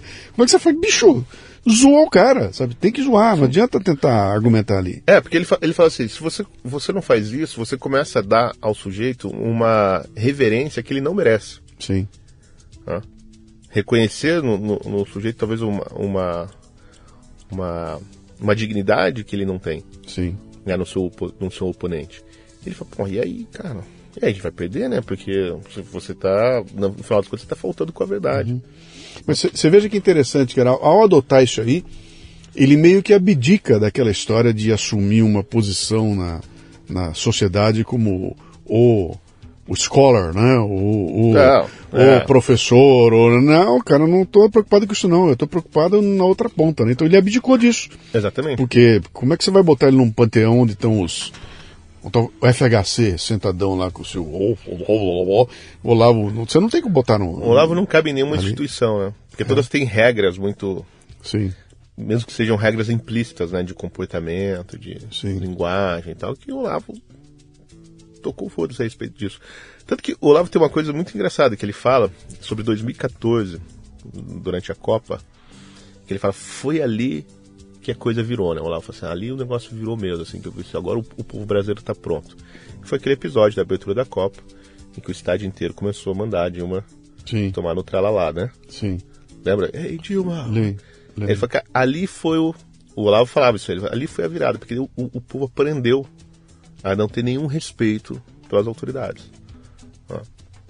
Aquele constrangimento da Dilma, e, e aconteceu duas vezes na, na Copa das Confederações Sim. em 2013, também já tinha acontecido, né? Mas ela só tinha sido vaiada, mas em 2014, pô, o estádio xingando mesmo. Aí você ali. E a Globo transmitindo É. e o som. que meu, Você, você vê como é interessante isso, cara. É, é a pedrinha no lago, né? Uhum. Quer dizer, você começa com uma Exatamente. coisa pequenininha, ela vai para uma hora, a Globo põe no ar e, e sem querer, o, o Brasil, milhões de pessoas estão ouvindo aquilo. Então aquilo passa a, a contaminar a cultura do país, né? É, vê e toma como exemplo e, e de certa maneira se liberta, né? Fala assim, ah, não, é possível falar, fazer isso, né? Sim. Não era exatamente uma coisa contra Dilma, né? Era, era, porra, era a, expre- Sim, a expressão e- da insatisfação e- geral, e, né? E olha o que aconteceu agora, o que está acontecendo agora? Os caras estão tentando reverter isso. Uhum. Eles estão, se você é, é, é, humilhar uma, uma ou, ou ofender uma autoridade, você vai pra cadeia, cara. Sim. Então agora eles estão desesperadamente tentando cortar essa arma que a gente ganhou de poder é, apontar o dedo e, e, botar o cara na, na- na- sabe, na, na, na real, né? Você não pode fazer mais. Você fala Não, isso, você é. vai pra cadeia, cara. É, isso aí é querer acabar com o sacrossanto direito de xingar político, né? Sim, Isso é um absurdo, né? sim. Nossa, a única coisa que legal da democracia é poder xingar político, porra. Não é a única coisa legal, mas é, é o que sobra pra nós, né? E, e dá pra gente entender o, por, porquê essa, essa, essa dificuldade tão grande dos caras de, de aceitar o diferente. Os tolerantes se transformaram. No, quem, Uhum. Alguém falou isso lá atrás. Eu tenho uma. Eu aqui, no futuro, os antifascistas serão os fascistas, né? Tem uma frase interessante, não me lembro se é do Churchill. É de alguém assim que falou lá atrás que vocês vão assistir o antifascista sendo o verdadeiro fascista, que é o que nós estamos vendo agora, Tem né? cara ser do Chesterton isso aí, né? Pode ser, pode ser também, pode ser também, né? Meu caro, quem quiser entrar em contato, então, vamos lá. Quem quiser conhecer o, o, o trabalho que vocês estão fazendo aí, vamos ver como é que chega lá no, no BSM, Brasil Sem Medo. É brasilsemmedo.com. Uhum. né, lá tem um portal novo, tem um monte de notícia, tem muita coisa aberta e tem muito conteúdo exclusivo para assinantes. É, é, é, um- é um. Não vou nem. Não é que é um jornal diário, aquilo é um, é um site o tempo todo sendo atualizado, é isso? É. Tá. É, uma, é uma- Cara, se a gente não é mais um jornal, né? Eu não- entendo mais nós como um jornal, porque o foco hoje são vídeos, né? São programas Tá. que- sobre política e explicação. Normalmente um programa assim de 40 minutos em que a gente vai lá e fala um monte de coisas interessantes. Não, ótimo. Ah, e, mas tem, tem muita, muita notícia, muita matéria. né? é, que ninguém está falando, né? Por exemplo, a gente soltou uma matéria essa semana aí sobre uma guerra silenciosa que estão fazendo contra o arroz no mundo. Os produtores de arroz entraram na mira dos ambientalistas. Né? O ano passado era o peido da vaca, Sim. agora é a plantação de arroz que gera metano e destrói o Meu meio ambiente, céu, causa aquecimento global e tal. Só que o arroz é o carboidrato mais comido no mundo, né? Mais consumido no mundo, alimenta 6 milho- bilhões de pessoas ao redor do mundo. Vai lá, vai lá pro, vai lá pro Vietnã, vai lá pro Laos, pergunta pra eles como é que esses caras estão vivos até hoje. Agora você acha que a China vai se preocupar com o ESG Vai. para plantar o arroz dela? Vai. Não é nada, né? É só para. Bom, enfim. Então, é, a gente traz esses assuntos que as pessoas não estão tratando, né? Em geral na mídia. Mas entra lá, brasilsemmedo.com. Tem lá, na- tem, a gente tá em todas as redes sociais aí também, no Twitter, Instagram, YouTube. Nós temos um programa, três programas abertos no YouTube. Né? Um que vai ao ar diariamente, agora às 11 da manhã, chama Diário BSM, é um comentário de, das notícias do dia. É, sempre apresentado pela Letícia e por e por mais alguém, né? Às vezes estou eu, o Bernardo Kister, o Paulo Briguet ou o Brás Oscar. Tem o Nome aos Bois, que é um programa sobre. É, também é aberto né, no YouTube, sobre agro e política. né? A gente tenta explicar para o pessoal do agro, que na minha opinião é a, é a classe mais importante do país hoje, né, o que está acontecendo além da porteira, né? Que o, o pessoal do agro está muito preocupado com o peso, das, o preço das commodities e tal, né? Como que vai ser, se vai chover, não vai. E às vezes não vê a big picture da política Não. que está acontecendo, né? Eu tenho, Então, eu, tenho, é- eu tenho uma palestra, cara, há há 10 anos, pelo menos, eu trabalho com o pessoal do agro, né? Desde que em 2014 eu fui fazer o circuito AproSoja lá no Mato Grosso Aham. inteirinho, fiz aquilo tudo lá, né? E eu pegava os caras e falava, cara, vocês estão perdendo tempo, bicho, a briga é cultural, não é técnica, para de bancar anúncio em Rede Globo, vocês têm que se reunir, tem que pegar a cadeia inteira. E aí, dois anos atrás, eu fiz uma palestra, né? Chamada Comunica Agro, era o nome dela, né? Aham. onde eu falava exatamente isso, mostrar para os caras e, e de uma forma muito clara. Eu falei, eu vou mostrar para vocês o que está acontecendo. Quando vocês viram enredo de escola de samba na Marquês de Sapucaí, descendo o pau no agro e mostrando a, a ala do, do agronegócio com moto Motosserra. serra na mão, o problema não é mais técnico. Não adianta vir contar tecnicamente. Esquece, cara. O problema é cultural. Vocês estão numa batalha cultural que vocês não vão vencer com conversando uh, de papo de agro, cara. Tem que é um outro mundo, é outra história. Tem que investir em uma comunicação com um grupo que sabe fazer isso. Mostrei aquele negócio do Got Milk dos Estados Unidos, lá dos americanos, né, Aham. que fizeram, pô, o que a cadeia do leite se reuniu inteirinha e criou uma ação cultural que mudou a história do consumo do leite nos Estados Unidos. Mas todo mundo se envolveu naquilo e foi brigar culturalmente, né? E, e eles, mas não consegue, cara. Aqui no Brasil a gente não consegue. Então tem um monte de, de, de ações independentes acontecendo. E, pô, e os caras têm grana na mão, tem interesse. tem- Cara, é- era a moto niveladora deles eh, andar então, numa, são- na direção, né? É, é, por que a gente decidiu deixar esse programa do agro aberto? né? É, um, é um produtor rural que, que, que faz, é o Pirajá. Porque, cara, os caras, assim, os caras, os caras de fato carregam o país nas costas e são a classe mais demonizada no país. Sim. Tá? Desde, pô, quando o Lula chamou né, o pessoal do agro de fascista, cara, os caras estão produzindo comida pro mundo inteiro Sim. porra. tá? Então, então é óbvio assim que o pessoal do agro tá numa posição que nem eles não estão entendendo porra nenhuma do que tá acontecendo, eles estão tomando porrada de tudo quanto é lado e não sabem por quê. Então, eu falei, cara, então é, a gente tem esse foco ali no, no agro e tem o, o Conexão KGB que vai ao ar toda terça-feira às 20 horas, que é o programa vamos dizer assim, é o nosso carro-chefe, que sou eu, o Bernardo Kister e o Paulo Briguet, por isso chama KGB, né? É Kister, Grimaldo e Briguet É.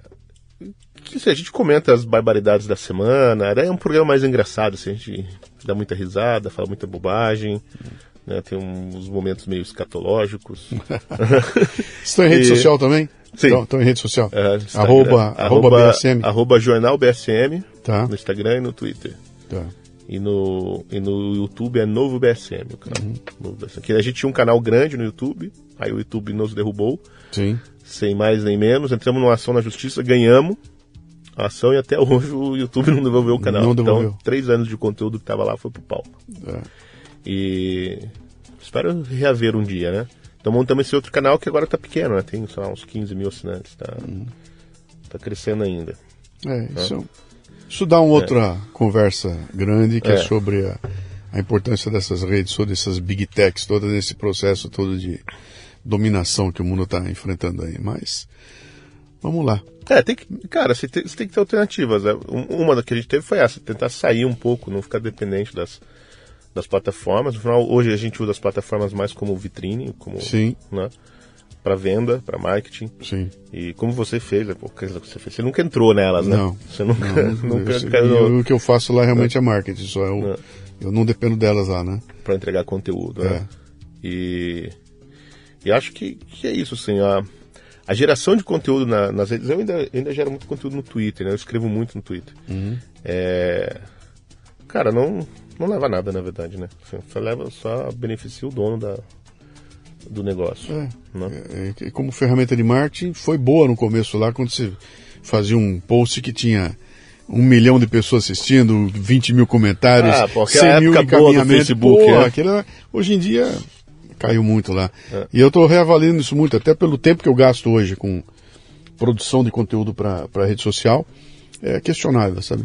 É Se vale a questionável. pena, É, é. Não sei se vale a pena, mas, mas é porque tem. Então tem que fazer, né? É, eu acho E ainda aparecendo rede nova aí a cada momento, então uh, não tem mais braço, né, cara, pra conduzir isso. Você falou uma coisa lá atrás que era interessante, né, que é a produção de um conteúdo para atender todas essas as camadas, que Uhum. já é um problema. Além de atender todas as camadas, você também quer atender todas as. Então, o conteúdo do LinkedIn é diferente do Twitter, que é diferente do Facebook, e aí eu vou pro Instagram, mas é Reels, é Story, é, é Post, quer dizer, é uma loucura. É. Final do dia você trabalhou para esses caras, bicho. É. É, e- É uma doideira, cara. Então, sobreviver nesse mundo aí tá meio complicado. Mas, tendo um hub arrumadinho, a gente chega lá, né? Não, o que você faz aqui é sensacional, cara. Eu tô impressionado com É, mas. essa estrutura de um homem só aqui. É, É. um negócio fabuloso. É- esse é- Cara, parece com o Olavo, cara, que o Olavo era praticamente sozinho, né? é, Eu, eu dava uma mão ali pra ele, mas É. as ideias eram todas dele. é ele E a que. gente naquele esquema de guerrilha. é, mas acho que isso aí. é- mas esse é o termo, cara. Logo no começo você estava falando e eu lembrei. O termo é guerrilha, cara. O que a gente faz é guerra de guerrilha. Que é exatamente a arma que a esquerda usa, ou né, como, como um.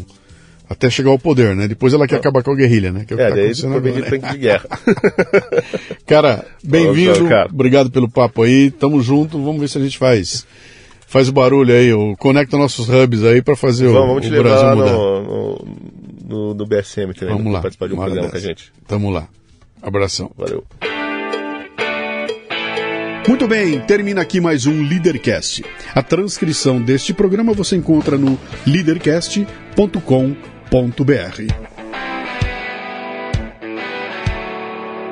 Você ouviu o Leadercast com Luciano Pires. Mais uma isca intelectual do Café Brasil. Acompanhe os programas pelo portal cafebrasil.com.br.